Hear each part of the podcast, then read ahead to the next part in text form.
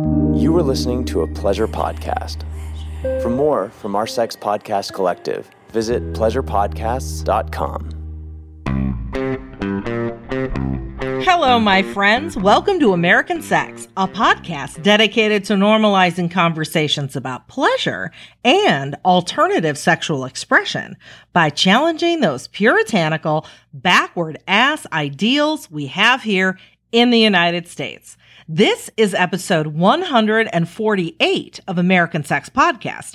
I'm Sunny Megatron. My co-host is Ken Melvoin Berg. We're both sexuality educators, pleasure advocates, and we are kinky perverts too that just so happen to be married to each other. So this week, oh, we got the best guest. It's us. um, no, really though. This is a very timely conversation for both me and for you. It's a conversation about the reasons internet platforms censor anything, even remotely sexual, educational, or otherwise. Now, this is personally timely for me because guess what happened this week? My Stripe account, which is a payment processor, got shut down. You know what the reason they gave me? Because my website, sunnymegatron.com, is considered porn. Mind you, there is not one naked body on my website. There is nothing on my website that is meant to titillate or to be salacious. There is no erotica. There is no thirst trap content. There is nothing. It is all educational. It's also my professional hub that highlights the classes I teach, my TV shows, my podcast. Every photo of me is in G rated clothing. It's the same clothing I would wear if I were a school teacher and not a school teacher in some hokey porn like a real school teacher. But, you know, my website, it's considered porn, not just by Stripe by pretty much the whole internet. It's blocked from libraries. It's blocked from many workplace networks and computers. It's blocked from public networks, including airports and even hotels, which makes when I'm traveling, this is pre COVID, but I traveled a lot for speaking engagements and to teach classes. And almost all of my travel was exclusively for work purposes. So I'm in airports, I'm in hotels trying to work, and I can't pull up my own damn website it is a real problem. I'm self employed, and that's just one other way of many that I'm restricted because of what I teach. So now that we're all in quarantine, you know, we're spending the majority of our free time at home. Most of us are using the internet for sexy purposes. And I'm not talking anything hardcore. It could just be going to my website to see what vibrators on sale for Black Friday. I mean, seriously but more of us than ever before are actually making our living with sexy things on the internet. I mean, so many people have lost their jobs, right? Look at OnlyFans. It is booming. It seems like everyone I meet, everyone everywhere has an OnlyFans now. Hey, does your grandma have an OnlyFans? Probably. Wouldn't surprise me and go grandma. But anyway, at the same time that online sex work is going mainstream and you know also so many of us are having Zoom orgies and doing all sorts of stuff, online censorship is at an all-time high. Guess what the latest thing to be banned from adult sites is? Ready? Hold on to your chairs. The word punish or punishment on Pornhub has been banned. And I'm not kidding go search the word, like go to Pornhub. Not that I really advocate tube sites, but that's a whole other conversation. But if just, you know, for experiment's sake, go plug in punish, the search results are empty. It'll tell you there's nothing. And that is a sign that if Pornhub is doing it, other platforms are eventually going to follow suit. It's similar to what happened to the word torture. If you go search cock and ball torture on any platform, you're not going to get anything. That is why now we use the phrase cock and ball torment. But also, mainstream sites have been tightening their grip too.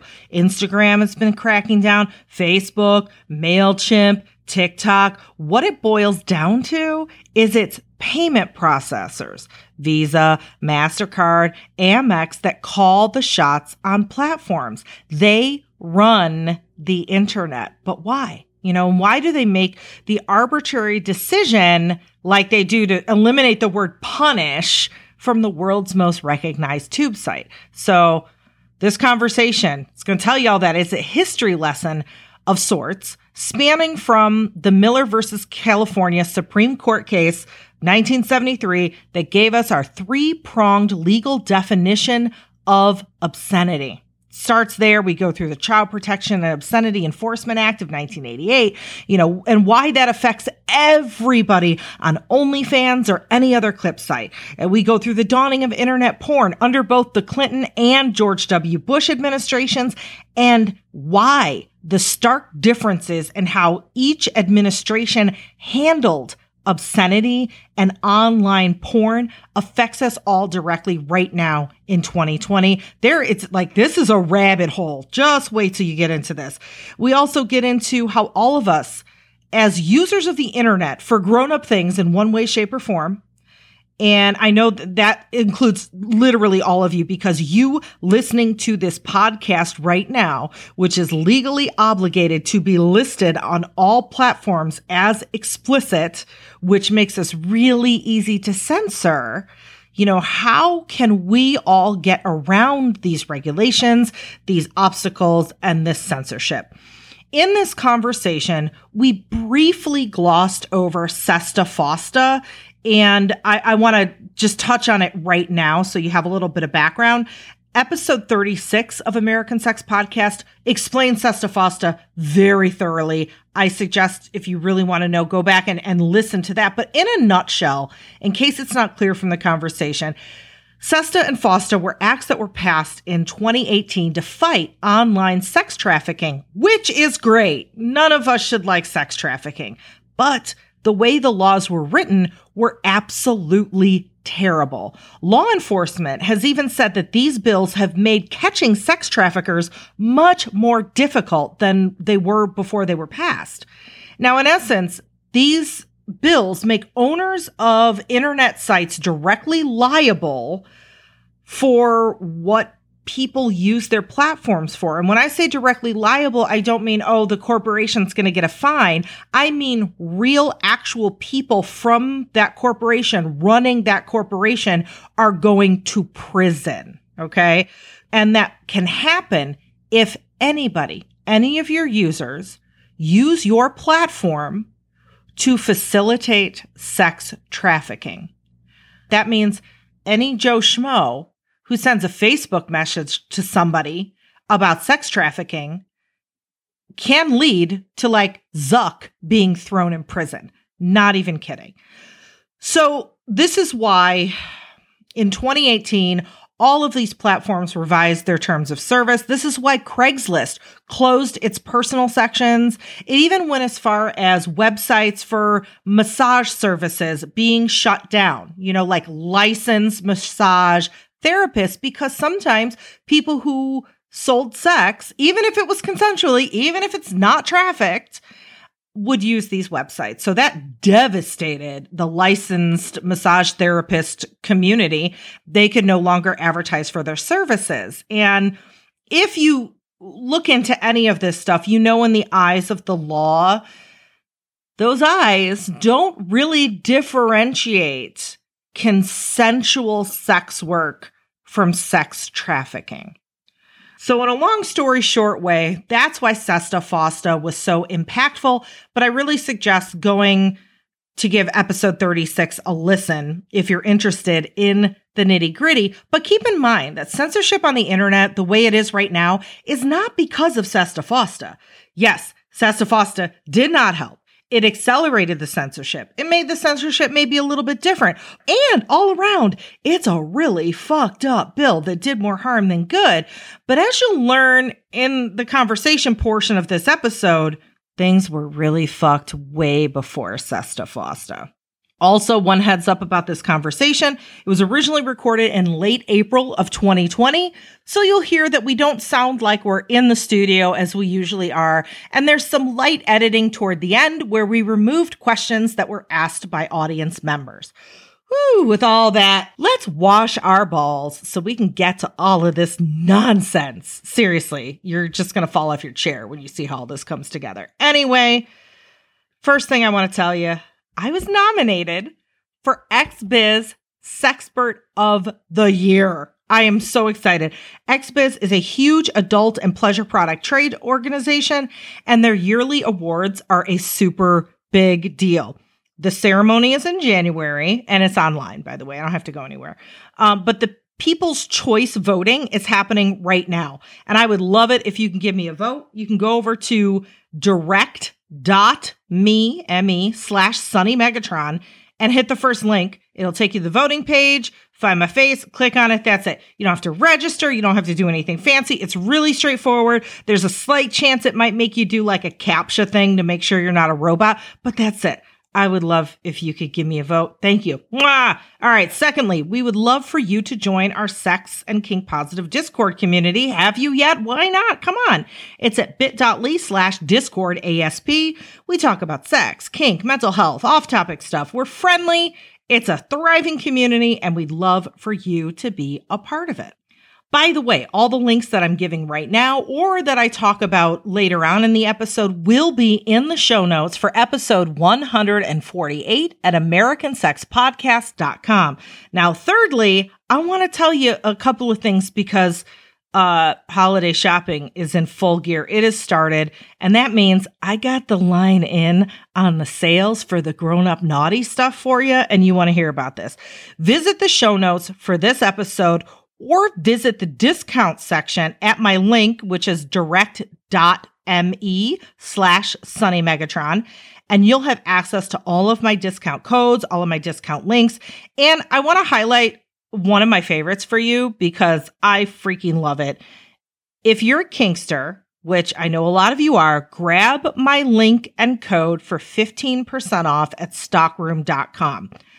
They have so much, so much stuff from you know, vibrators and things that are suitable for folks that consider themselves more vanilla to, you know, ball crushers and all sorts of things.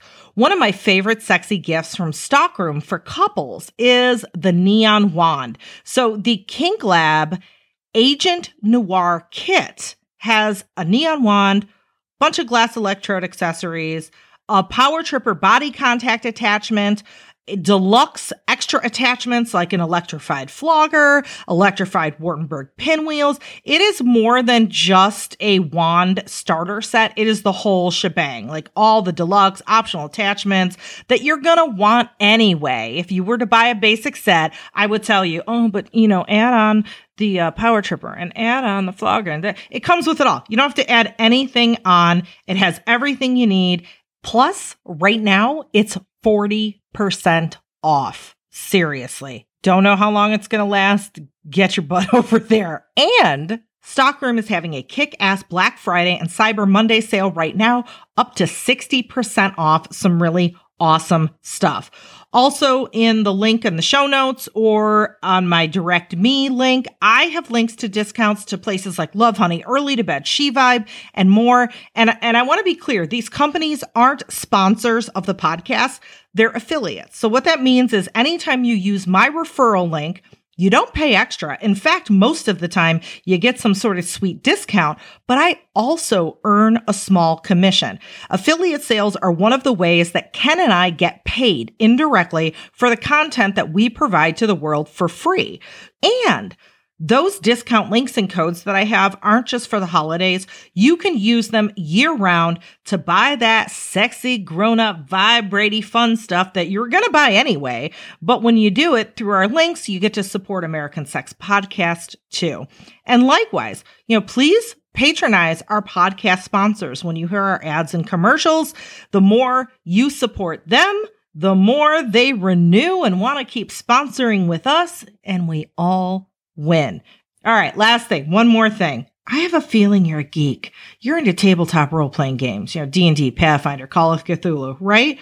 Make sure you tune in to Ken's Twitch channel. Actually, most nights of the week, he's running a game. I'm going to be playing Pathfinder 2.0 with Dirty Lola, Kevin Patterson from Poly Role Models, and Nisha on Tuesday nights. And running online games is one of Ken's new side gigs, and he really loves it. So please check him out at twitch.tv slash thunderpantsrpg.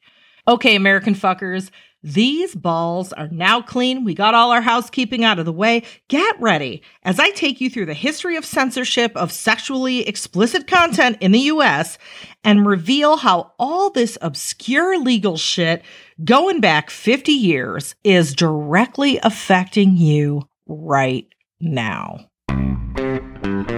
Okay. Zoom, if you haven't seen, there was an article that came out going Zoom is really pissed off because everyone's using the Zoom platform that's supposed to be for online meetings. They're using it for orgies. And we're all like, hell yeah. Um, and Zoom is like, no, we can't have that. So people are really pissed off. Like, what do you mean Zoom is cracking down? We can't have orgies on Zoom. We can't have like, you know, Skype sex dates with our partners who live far away. Like, why are all these platforms shutting us down? What prudes? Uh, first of all, first thing we're going to talk about, the first section tonight, is it goes a lot deeper than these people that run these platforms are just prudes. Why don't they just let us? And it's important to know the reason behind that and kind of the whole big picture and how, how all the inner workings work together to then figure out how to get around it. And that's going to be the second part of the evening is we're all going to share our tips and tricks of like, okay, I've been on this platform, or you know, here's a good tip to find an orgy place here or there or whatnot. So I want to start out saying I'm not an expert on this stuff. I just know from like being in the industry, I know a lot of this stuff. Of course, if I don't access information in my brain, I lose it. So this afternoon, I had to go re-research the shit I knew that I knew once upon a time, but forgot. Um, so if anyone in the comments is like, oh i work behind the scenes in the you know on adult platforms or whatever that can you know talk to some of the stuff i'm talking about please let us know. We'd love to hear or any attorneys if there's yes. any attorneys or legal people. Yes. All right.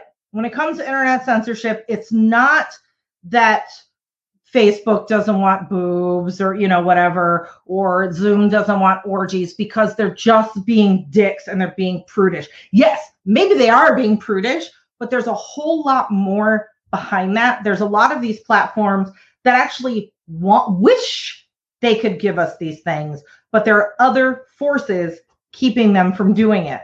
If you know a little bit about the law and sexual freedom and you've been paying attention the last couple of years, you may have heard about the bills SESTA and FOSTA, which is Stop Online Sex Traffickers Act and fight online sex trafficking, or I got it a little wrong, but you know, whatever. It's for stopping sex trafficking online, which is a good thing. But the I, way I they wrote, for, I want to talk about it for one second. Yeah.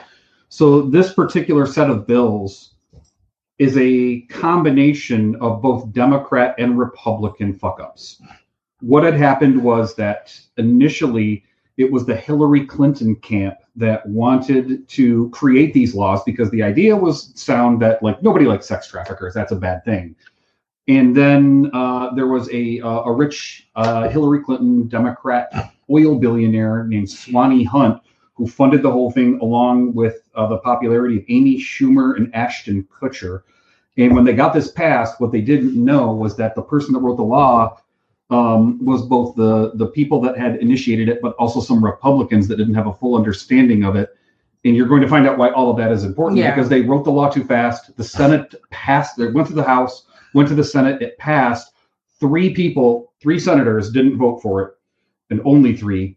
Rand Paul because he doesn't vote for anything, just in case, because he wants to be contrary. John McCain because I think he had brain cancer at the time and he was like off to the side, and then um, oh, what is his name? Ron Wyman from uh, the, one of the senator, the junior senator from Oregon. Mm-hmm. He might be the senior senator. I'm not yeah. sure, but. Uh, uh, but the, the three of those apparently were the only ones that read the bill. So and, and you didn't have Elizabeth Warren, Bernie Sanders, none of them did. Yeah, and and not bringing this up to like bash any party or bash any particular politician, but more to illuminate that obscenity laws and things that are affecting our censorship online is very much a bipartisan issue and caused by bipartisan contributions. That was yeah. my point. That yeah. that and when there are bills that come up that aren't important to somebody, they have a lack of attention to detail, and that's what happened with everybody here. Right. The majority of the Senate just, you know, they didn't have attention to detail. They was like, oh, sex trafficking bad, and left it at that. Yeah. So, um, if you're like, oh, we have all this internet censorship because of Sesta Fosta, not really. Uh, yes, that didn't help. And that was another nail in the coffin. But the censorship that we've been subject to, that we see on social media or even sex sites, like FetLife has gone through its own censorship, erotica on um, Amazon has gone through censorship has nothing to do with Sesta Fosta. It has to do with our history of obscenity laws. So we want to kind of encapsulate that so you know how we got here. So um, in 1973, there was a Supreme Court case called Miller versus California. And this guy, Miller, Marvin Miller, what had some sort of adult business. I'm not sure if it was just movies or He maybe it's like yeah some kind of distributor of i don't know if it was items Truck or stop, movies like, or yeah. You know, truck stop, dildo store. so um he was sending out he had a direct mail campaign where he was mailing out flyers to people like hey come to my you know x-rated shop. And people got pissed and they were like this is obscene. How could you be doing this? Ended up you know he went to court ended up going to the supreme court. So the supreme court in this case, they decided what constitutes obscenity. Now, even though this was almost 50 years ago, well before the internet could even have been conceptualized, these are the laws that we're subject to right now when we're on social media sites. So, um, and and the Supreme Court came to this decision a five to four decision. So it was like by one vote, what's determined obscene happened in 1973 Scalia. which is why pay attention to who we're like selecting the supreme court because it could affect you know generations from now might not be able to have an orgy online or like telepathically because maybe we'll maybe we won't even need the internet in 50 years or, or, rights if yeah exactly or brown. all right. So, um, in this Supreme Court decision, they came up with the Miller test, which is a three pronged test to figure out if something is obscene. All right. So, where is? I have I made my notes because okay, one, whether the average person applying contemporary community standards would find that the work taken as a whole re, uh, appeals to purient interests, meaning like, you know, salacious for sex for the purpose of turning you on. The second criteria to determine whether something is obscene, and by the way, this means obscene things aren't protected by the First Amendment, okay, if they fall under these three categories. Uh, whether the work depicts or describes in a patently offensive way sexual conduct specifically defined by the applicable state law, and three, whether the work taken as a whole lacks serious literary, artistic, political, or scientific value. Wait, so the Catholic Church could qualify under those statutes. Exactly. This is so subjective, okay? This is the fucking source of the problem. This is why you can't show your nipples on Instagram. This is why Zoom wants to take down your orgies. And we'll get to why. It's not just them being paranoid. There's there's a reason. I'll I'll weave you through this web of how we got here. So that's the first thing that we're dealing with. Not, you know, what's obscene isn't protected by First Amendment rights. Second thing we're dealing with is okay, so this happened in the 70s, early 70s, 1973, and in the 70s and 80s. You might have saw the Larry Flynt movie. He went to jail for obscenity, and you know, people here and there involved in the adult industry went to jail for obscenities. And then the 90s came, and under the Clinton administration, they were pretty much like, we're wasting our money fighting this obscenity stuff. We have better things to do with our time and our money. Whatever. So the 90s is when the internet came about. So suddenly porn was born online under an administration that didn't really care about obscenity. So that kind of set the precedent for the porn we see on the internet, the porn we see in general, what we can do on the internet when it comes to adult stuff. And everything was like, okay, we're cool. And then in 2000, when the Bush administration came in, they were like, well, fuck this shit. Nobody's supposed to like tits. But you know, they're the freakiest motherfuckers. The conservatives are the freakiest motherfuckers. Like, they're such hypocrites. Anyway, Um, so they're doing all the stuff in their bedrooms, but they're not wanting to legally allow it. They developed a task force to go after these people. Now, one of the links that I gave you is a PBS Frontline special from 2002. If you're interested in this stuff and how we got here, go watch it. It was really interesting. They they interviewed people in the porn industry. They interviewed Larry Flynt, and at this point in time, they were like, "Uh-oh, porn is great. We're making all this money. The internet exists now. This is the golden age of porn. And here comes the Bush administration going, all y'all motherfuckers are obscene. And they're like, oh shit, what are we going to do? The Bush administration. Which Bush administration? W? Oh, sorry, W. W. Bush. Okay. Little Bush. 9 11 Bush, that Bush. Um, Bush. yes. So I actually miss him compared to Trump. I Yeah. hated him at the time. I thought he was a tyrant. Now I'm like, oh, what we would do for like someone whose vice president couldn't spell potato. Like, oh my god. Oh, Anyway. Quayle, so harmless. Anyway. so harmless. I know, I know. Anyway, so in that frontline special, they start talking about they they focus in on what was happening in the porn industry right now. How they're all like, "Oh shit, we're not a, a protected by First Amendment rights." There's the Miller, you know, test and this and that. There was a lawyer named Paul Cambria who came up with what's called the Cambria list. This is not a legally binding list. It was never involved in any court thing. He was basically an attorney to all the porn producers. And they were like, they all got together, like, oh shit, what are we going to do? And he's like, well, let me put on my legal expertise hat and put together a list of sex acts that I think could get you arrested for obscenity. So if you've heard of the Cambria list, or you've heard of like, I thought fisting was illegal and not allowed in porn. This is where it came from. And I'm actually going to read to you the Cambria list, and this is going to blow your mind. So, the first thing was the box cover guidelines for like the VCR box, the, the movie boxes and DVD covers is you could not, or he recommends you do not use any shots that depict unhappiness or pain on box covers. So now the rest of the list is what can be included in movies. And again, this isn't legally binding, but all the big porn producers made a pact to follow this criteria so they could keep their asses out of jail. So, uh, no shots with a pure appearance of pain or degradation. So there goes all your BDSM porn. No facial. Body shots are okay if the shot is not nasty. I don't know what that means. No bukkake, where they come all over your face. No spitting or saliva mouth to mouth. Saliva mouth to mouth. That's like French kissing. I don't understand. No food used as a sex object. Um, no peeing unless in a natural setting like a field or a roadside. No coffins. Very specific. No blindfolds. No wax dripping. Wait, did you just say no coffins? No coffins. Yep.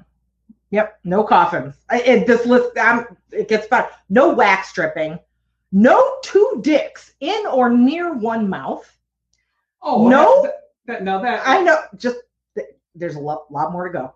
No shot of a stretching pussy. No fisting. No squirting. No bondage. No bondage type toys or gear unless very light.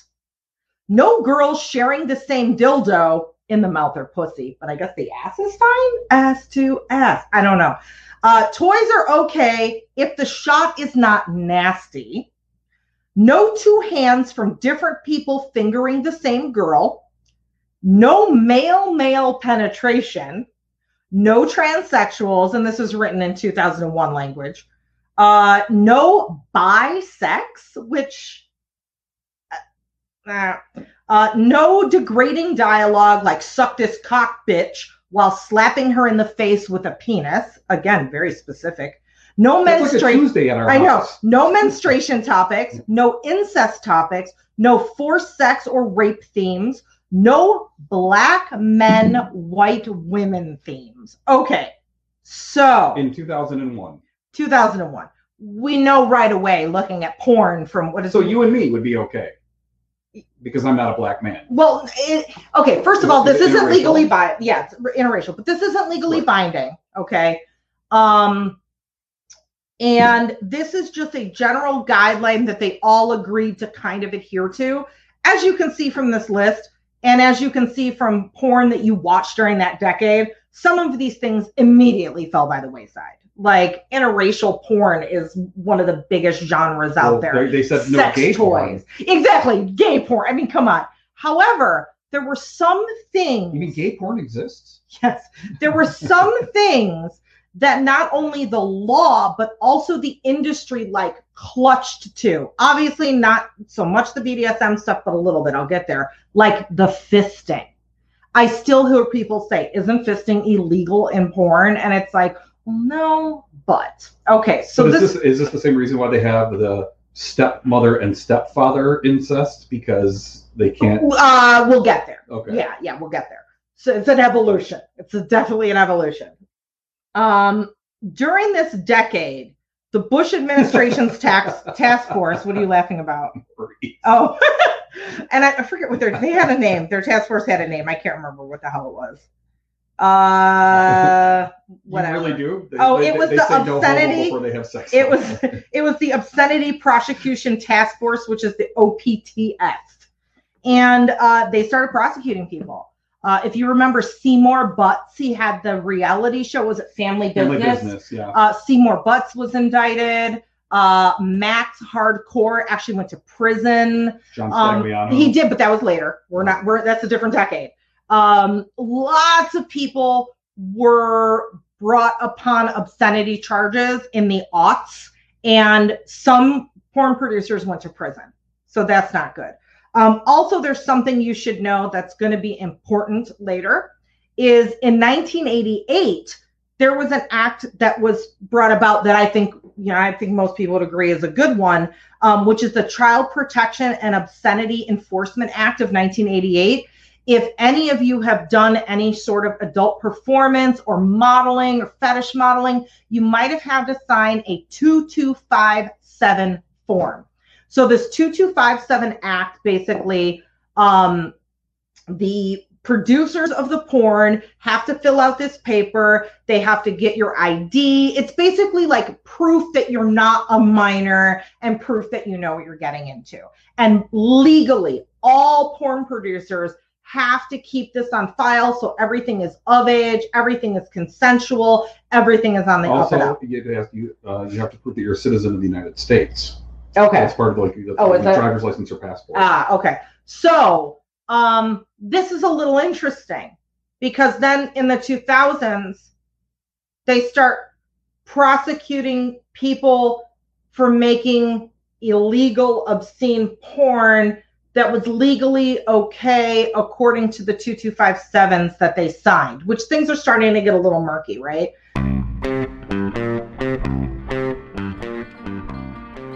Support for American Sex Podcasts comes from Manscaped. Manscaped offers precision engineered tools for your family jewels.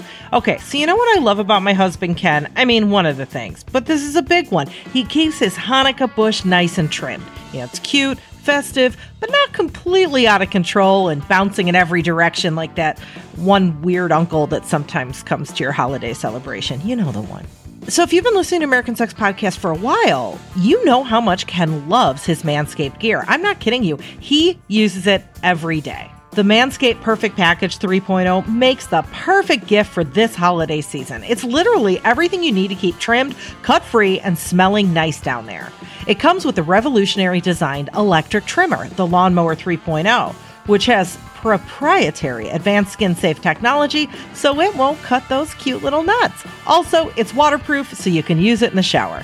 And the Manscaped Perfect Package 3.0 also includes the Crop Preserver, an anti chafing ball deodorant and moisturizer, plus the Crop Reviver, which keeps your balls from sweating, smelling, and sticking.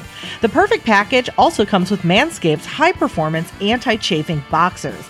Hey, tis the season to manscape, so get yourself, your dad, your brother, your friends, maybe even that one weird uncle the best gift of all the Manscaped Perfect Package 3.0. And right now, you can get 20% off plus free shipping with the code SUNNY, S U N N Y, at manscaped.com. That's 20% off and free shipping at M A N S C A P E D.com with the code SUNNY. I am constantly striving to improve my diet. Now, I'm not talking about restricting what I eat. No, no, no. I'm talking about making sure that I'm getting fresh, nutrient packed foods. But I'm busy. I-, I, don't always have time to prepare fresh. So, what I end up doing is I grab a box of crackers as I walk past the pantry, and suddenly that's my dinner. But with Sakara, I can meet my nutrition goals without any of the prep, and it is delicious. The menu of creative, chef crafted breakfasts, lunches, and dinners changes weekly so you never get bored. And it's delivered fresh anywhere in the US. My Sakara meals are so good. Seriously, it is like having a personal chef that prepares these out of this world meals made from powerful plant based energy boosting ingredients. I'm telling you, even if I had the ingredients and the time to prep, there is no way in this universe I could make food, much less nutrient dense, good for you kind of food, taste that amazing. Along with delicious plant rich meals, Sakara also offers daily wellness essentials like supplements and herbal teas to support your nutrition. Experience the power of plants as medicine with their best selling metabolism super powder. Made with organic raw cacao, it works to boost energy, eliminate bloating, minimize sugar craving, and reduce fatigue.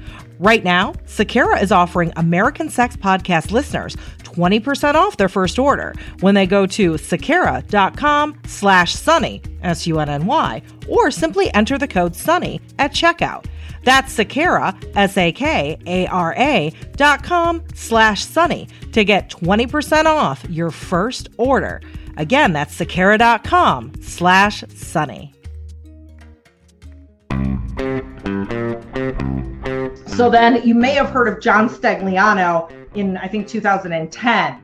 He had uh, BDSM porn. Nothing horrible. Like I know one of the guys who got who went to prison. I think it was Max Hardcore. It was for scat, which is poo poo play. Yeah.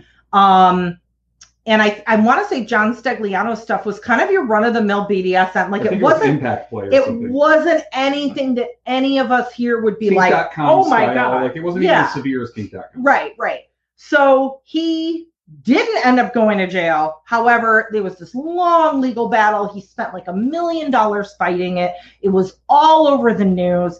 Things are getting really ridiculous, okay, at this point. So now I want you to, to keep all of those in your head, like as to, oh, this is the precursor of what's leading up to now all of us having access to social media and essentially becoming our own producers of whatever content we want to put out there, including stuff that might be considered obscene. Okay. Um, so this was a couple years ago. I'm trying to remember when I want to say it was probably three to four years ago. I was doing phone sex. It was my side gig. Nobody knows. And I'm gonna tell a story about that at Body Storyteller. You're gonna hear more about that. Oh, that's what you're talking so, about. Yeah. So I was I was had a side hustle doing like phone domination, and we were also you know in the kinky community, and we were on FetLife and stuff. And those of you who were on sites like FetLife might remember. All of a sudden, they're like, blood play not allowed anymore. Um, scat poop play not allowed anymore. They had to take everything off of FetLife. Um, incest play. Incest, yeah. Now that's why they do the stepmom, and they're trying to get around that. Um, I think they cracked down a little bit more on like consensual non-consent and rape play. Uh, you had to stop calling cock and ball torture cock and ball torture. A lot of sites still don't let you call it torture. You have to call it torment. torment. Um, so those things came down and a lot of people were like what's ha- happening? Um, I, and- I want everybody to think of something really quick. Think about what you have on your personal cell phones right now and if it would pass these tests. Yeah. So if you have dirty movies of yourself cock shots fisting blood play anything like that um, i know on my phone anybody? Anybody have anything illegal on their phone? I know there's a ton on my phone. I think even like bdsm stuff Yeah. You know, I mean, if John Stagliano went down for, you know, run of the mill BDSM stuff, hmm a lot of us probably have that. So So clowns are safe. for now, clowns are safe for now. So why did this Uh-uh. happen? It wasn't because these platforms like FetLife suddenly decided to be like, we're going to be prudish. It's all the payment processors. So another thing that's layered in here, and if you watch that documentary, you'll see when porn started to get really big on the internet in the early 2000s, mid 2000s, uh, and I vaguely actually remember this. Yahoo, when they were a search engine now, uh, Yahoo was going to open their own like adult section of their website, and people freaked the fuck out. Like all the moral majority groups and the you know mommy, you know moral, ethical, whatever they call What, what I'm wondering though is like, why couldn't they do that worldwide? Do what? Like with places that had more progressive policies, like the Netherlands, for example. Like, why couldn't they have Yahoo Netherlands and have like a porn section there? Were they just catering to the United States. because States? it's still yeah it's still owned by the united states they were ha- like the the people in the us were having an issue and also like at&t was embroiled in this because of streaming services and internet stuff some of the the moral groups and the christian groups started going what the fuck mainstream companies you're uh violating obscenity laws you, you we're sending these dirty pornographers to jail but now look at AT&T, look at Yahoo, look at all these companies that are supporting obscenity and they were getting pissed. So a lot of the mainstream companies back down. This is important to know because now what's driving all of these changes, like those changes we saw in FetLife and how they on um, Amazon, they had like Bigfoot porn and stuff. And suddenly they're like, you can have it because it's bestiality. And it's like, Bigfoot's not real, um, but they didn't care. I remember when I was doing NiteFlirt, there was a woman, her whole uh, phone sex persona was a vampire. And, you know, she talked about sucking your blood and this and that. And then they did the no blood play. And they're like, you can't do this character anymore. And she's like, first of all, vampires aren't real. And secondly, this is over the phone. Like, it's just our imagination. Doesn't matter. Um, and like I remember adult baby stuff. You couldn't call yourself a mommy anymore, and you cannot call yourself a mommy on NiteFlirt. Even now? a- yeah, even now it's still they took a lot of stuff away.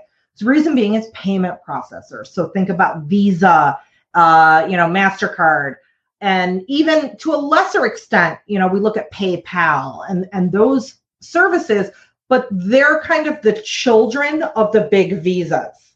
So that's who's controlling everything. So all of this, like, you can't do this thing, it might be obscene, is due to the payment process. I, I want to add something here really quick. So one of the things that you might be thinking right now, hey, why doesn't some private individual with a lot of money decide to do their own payment processing? It's been done by multiple people multiple times.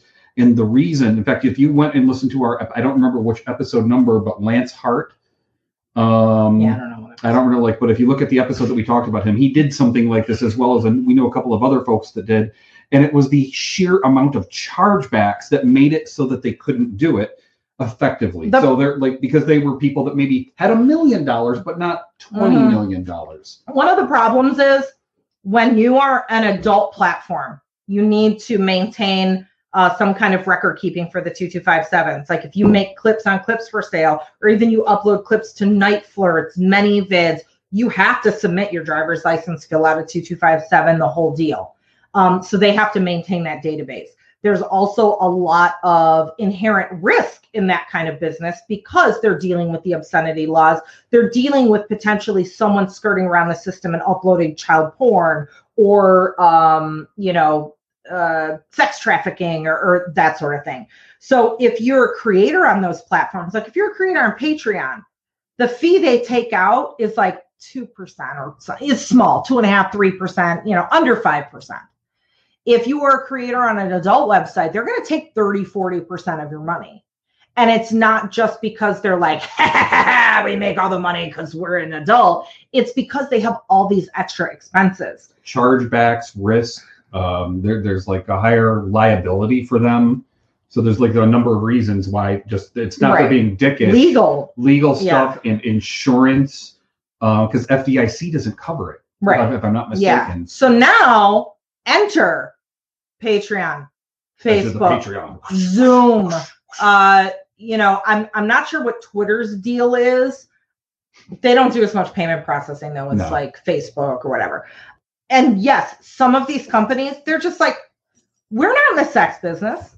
We don't care about sexual freedom. We don't care about First Amendment rights when it comes to sex stuff. Whatever. The payment processors don't want us to do that. We're going to make our terms of service where you can't show your nipples. Like we're we're not fighting that fight. We're not going to the fucking Supreme Court, right? So, um, there are some platforms though, and I see a lot of people going, they won't let me do this, and those motherfuckers, they're so prudish. Why won't they? It's just sex. There's nothing wrong with nipples. I agree with you. However, and one one platform thing, it was Patreon, for instance. I know a lot of people that are like, Patreon's really mean to not suitable for work, uh, you know, 18 plus creators, and that's some bullshit. So I'm not going to support them. And I've worked really closely with the team at Patreon talking about NSFW stuff. They have tried and tried. They're like, we want to support this shit, but it's like their payment processors haven't been involved. Like, seriously, if you're a mainstream platform, you can't get around this. So now, does that give a little bit more insight as to why Zoom suddenly is like, oh shit, people are having orgies on our service, which they knew. Don't tell me they didn't know. But the thing was, before quarantine, yeah, there's always a percentage of people having sex on Skype and using these mainstream platforms for adult stuff, even though it's technically against the terms of service. And they have to put that stuff about adult in the terms of service, or they're go- they're subject to violating obscenity laws. But a lot of times they look the other way. Like Zoom, I'm sure they knew it. They looked the other way. They were on nobody's radar. Nobody it's- really cared. It's it, But it now- doesn't. You know, there's no advantage to them to look for it. Exactly. Until somebody complains. but now with quarantine, there's all these articles in Vice and the Zoom orgies, Zoom orgies. Once their payment processors start going, do you Yeah, realize? thanks, Vice. Yeah. do Thanks, you- Medium. do you realize that like 40% of your business is coming from people doing naked stuff? And guess what? If Zoom was an adult platform, they would require two, two, five, sevens from everyone appearing naked on their platform so they could ensure that there's no child pornography going on, there's no funny stuff going on. But since this is a mainstream platform that pays the very small fees for being a mainstream platform, they have no jurisdiction over that. And if they did, they'd suddenly be an adult company. Harley has a good point. It became a bigger issue due to people throwing it into regular people's chats as well. So Yeah. they're violating it like it's like a business meeting, and suddenly people fucking are naked people. Exactly. Exactly. So this is important because I'm not going to sit here and tell you, even though technically it's against the terms of service, it, you know, obscenity is technically illegal. I fucking do that shit all the time. I'm not going to tell you not to do it. Um, but this, I think, is important background to understand why these social media sites are not letting you do naked things. We skirt the line. Like on some platforms, they don't want to deal with it at all. They're like, you're talking about sex ed. That's too close to sex. That is, um, you know, we we don't know. Like there's some people that go, I'm doing sex ed, but their sex ed is showing their tits and actually demonstrating on themselves versus maybe someone else who's a sex educator is like a therapist on a turtleneck. They're just like, we're not, we don't have the energy to monitor the difference. So we're just not going to allow it. And that's one of the reasons why we like get vocal here because they they understand the value of education. And before we started broadcasting here, we're like, we need to sit down and have a talk, like of what we, do. we were very, very Yeah. blatant, and we talked to them about all the legal responsibilities and the laws and all of this stuff. We actually had a nice long talk with everybody that was a, a big wig at Get Vocal, and they were very responsive to it. But they, I just, we wanted them to be aware because we. I don't know, like it's not that we're dirty, but like we definitely Yeah. come with like sexual baggage. Like the word sex is in the name of our podcast.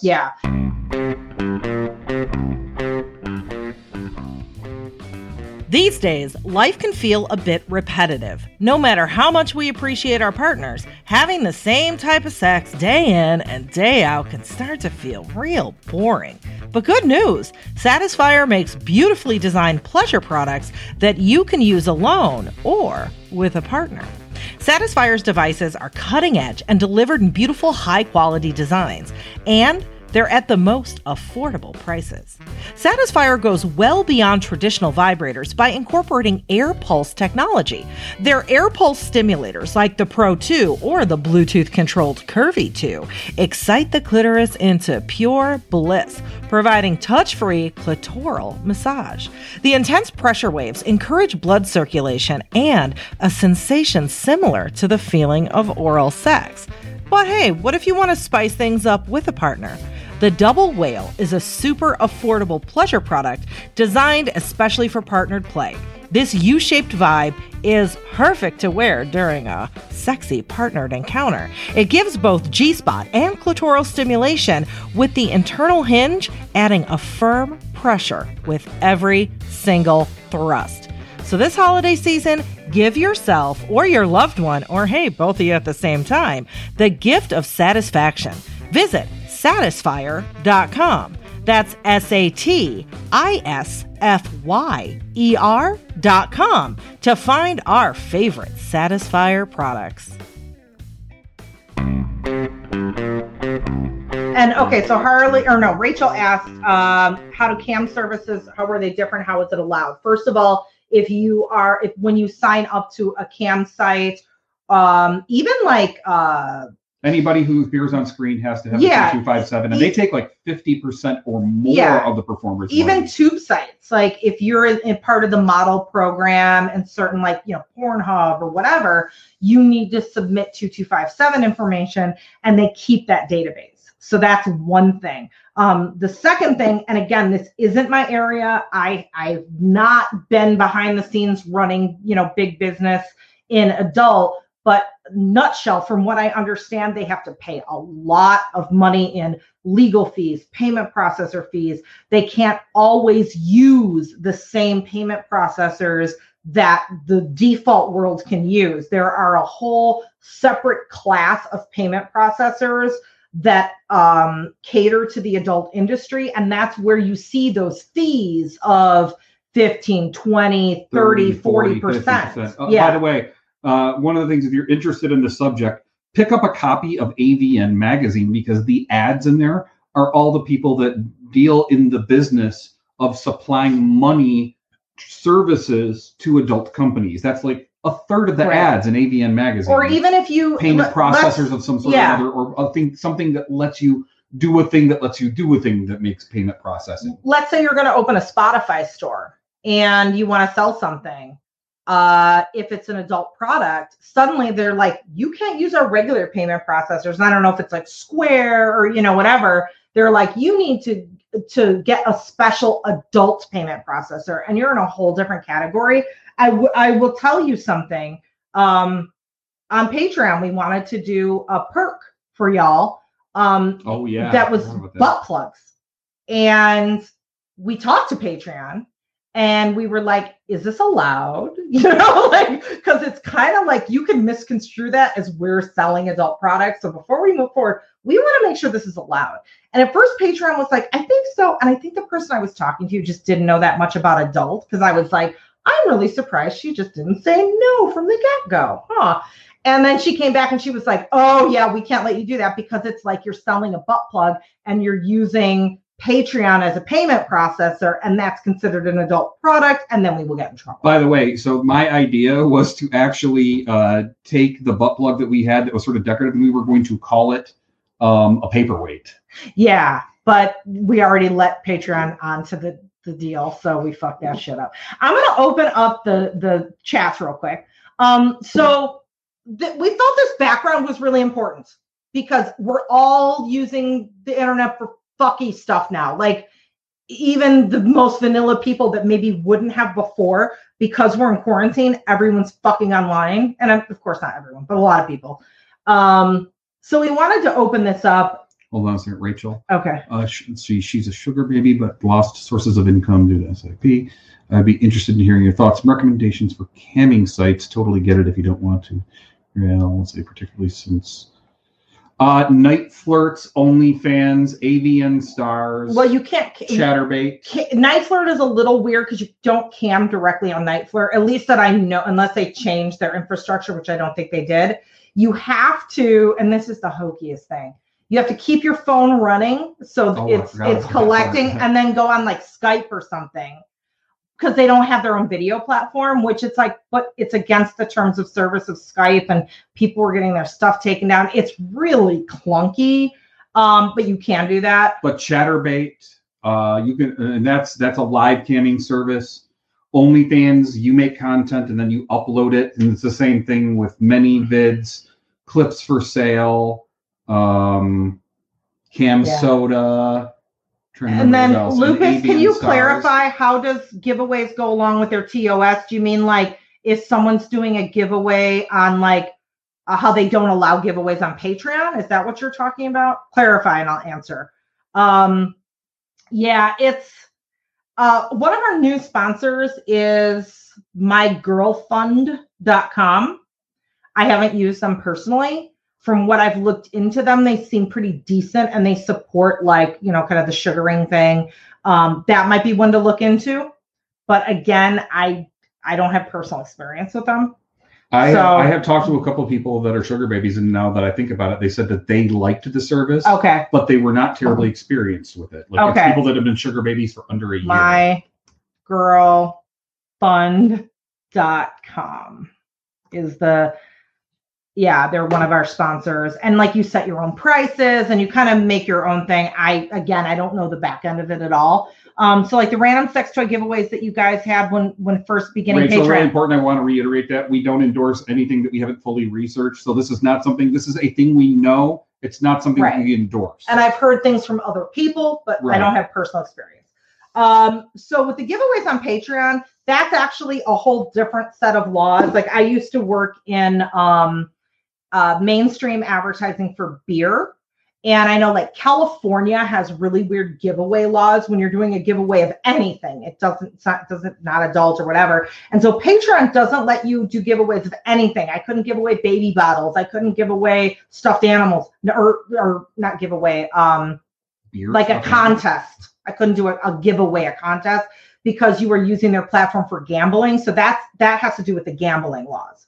Why you can't use But you can do that shit in Vegas. you can, but like if you're using Patreon as a platform for a raffle, you are now gambling and you're subject to all of those lo- the gaming laws. And Mhm. you can't do that. So that's why. unless you're in Vegas. Um, but we were actually going to have a level where if you were at everyone at that level got a butt plug. So we weren't going to be giving them away. So on Patreon, you'll notice I still did giveaways. I just kind of called them, you get random surprises in the mail on the platform. And I only, I don't even know if I used the word giveaway, like I skirted around the words. And I didn't say anything about that on the platform. So that's a way you can kind of skirt around it. There are lots of ways you can skirt around. And I would love to hear from, from y'all if you found ways to skirt around stuff like with Zoom. I don't know that much about Zoom. From what I'm understanding, from what I'm hearing, it's encrypted to the point where they can't see what you're doing. Like they can't just go and v- I think this is what I'm hearing. I Right. don't know if that's true. So I, I've talked to some hacker friends. Okay. I know people can hack into it. I'm Yes, talking about okay. the people at Zoom in the control room can't be like, what's this meeting about? And pop in. I, by the way, Like- I, I uh, refuse to get on Zoom just because there is such major security issues with it. Uh, if you have an Apple product, they can actually hack into your phone or your laptop or your iPad and take over the camera. Yeah. It's it's a huge issue with uh, that particular. So that's yeah, that's and I won't use it Yeah. for that reason. I've never been a host on Zoom. I've been to other people's Zooms, like Body Storytelling tonight is on Zoom. And I feel okay being an attendee, but I don't know if I would ever create an account and be a host on Zoom. That's just not something I'm interested in.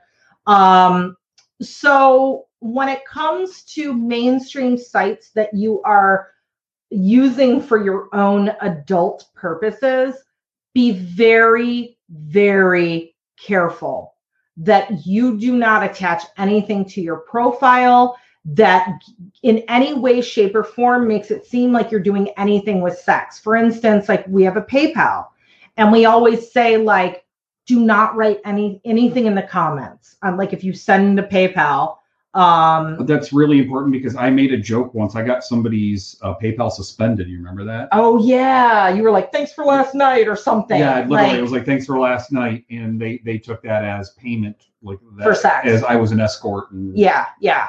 Um, and so PayPal's really strict. They look at the notes. They look at those fucking notes. So um, ju- it's best just not to write anything in them at all. By the way, this is one of the reasons why a lot of sex workers are using Proton Mail. It's hosted in Australia and it's encrypted. And the same thing, if you guys don't know about this yet, it's a great place to look at stuff. If you like looking at adult themed things, uh, Switter, uh, which is sex worker Twitter. It's uh, and it also it's uh, it's hosted through Mastodon, which I believe is also hosted in Australia.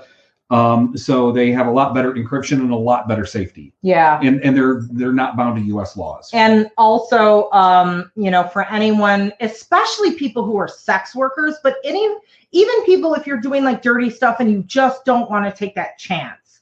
Uh, encrypted messaging services like Wire and Signal are two really popular ones that people use as well. Yeah. Yeah, it's it's it sucks.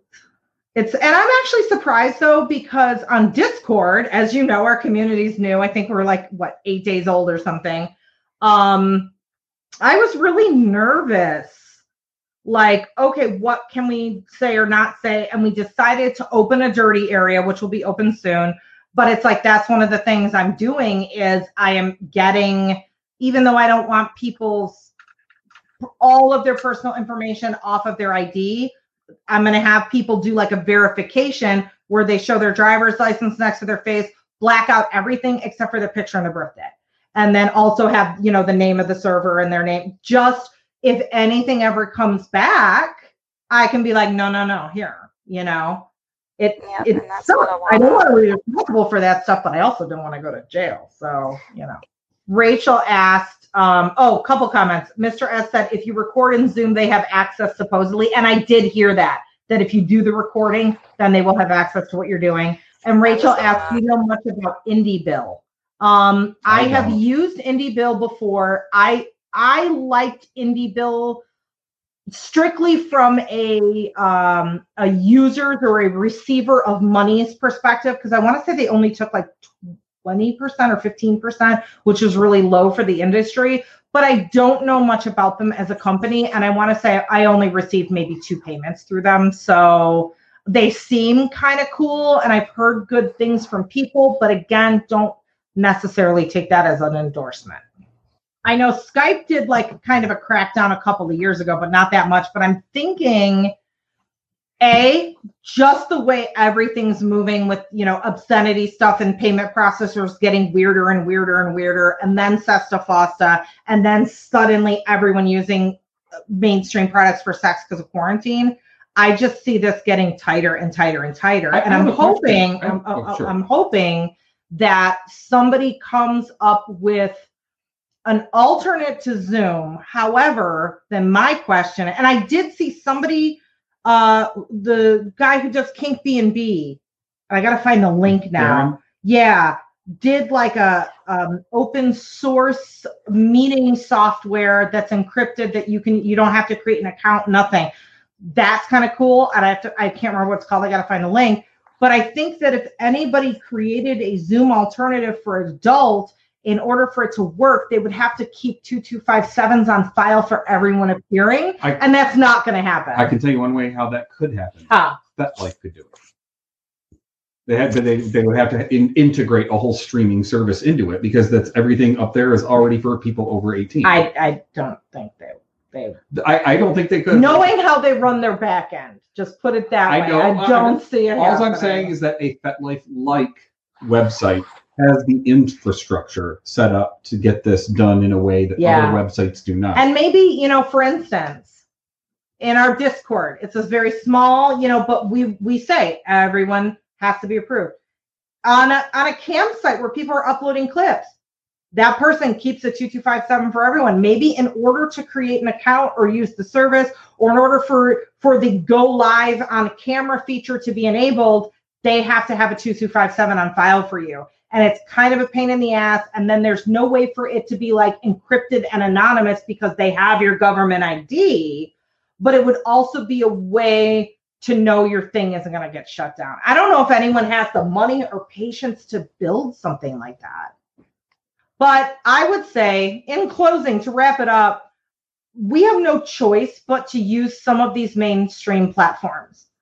Know which platforms you can loop around on and which ones you can't. Like I, I heard that there was some dirty stuff that happened here on Get Vocal, and they don't allow that. Like they can see what you're doing. You can't do that.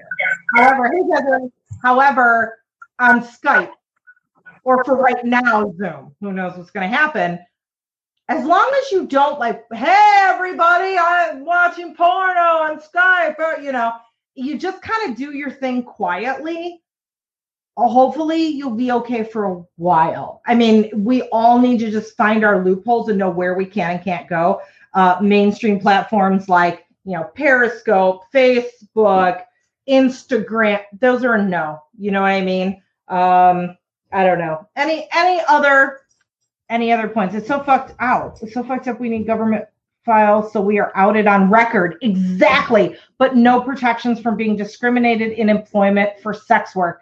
Rachel, you have such a fucking great point. It's like, okay, sure, in order to do this legally, we give you all of our fucking legal information, but now you have all of our fucking legal information, and we can only do this for, you know, it, it doesn't make sense. You know, I know, like, for instance, most of you probably heard the business loan for COVID it excluded uh you know businesses that have to do with sex even legal ones even you know even uh, sex toy shops even you know sex coaches people who are strippers anyone who does legal sex work couldn't get a business loan which makes but they can take your taxes. They can sure shit take your fucking taxes.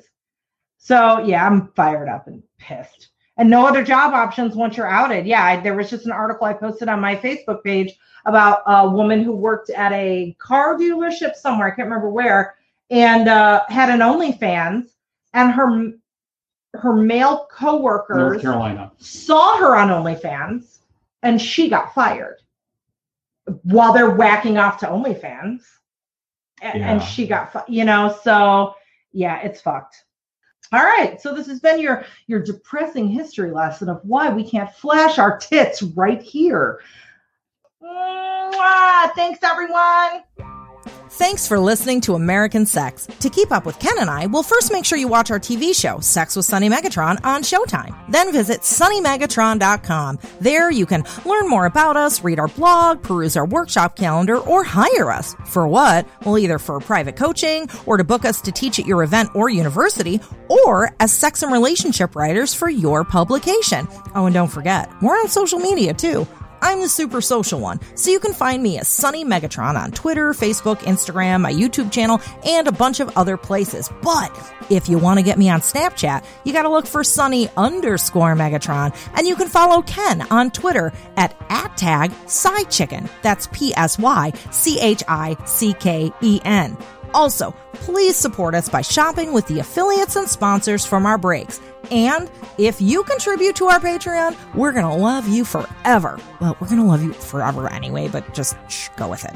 Lastly, if you like this broadcast, tell people about it. Tweet it, Facebook status it, and rate it on iTunes and other platforms. Thanks, friends. We'll see you next week on American Sex.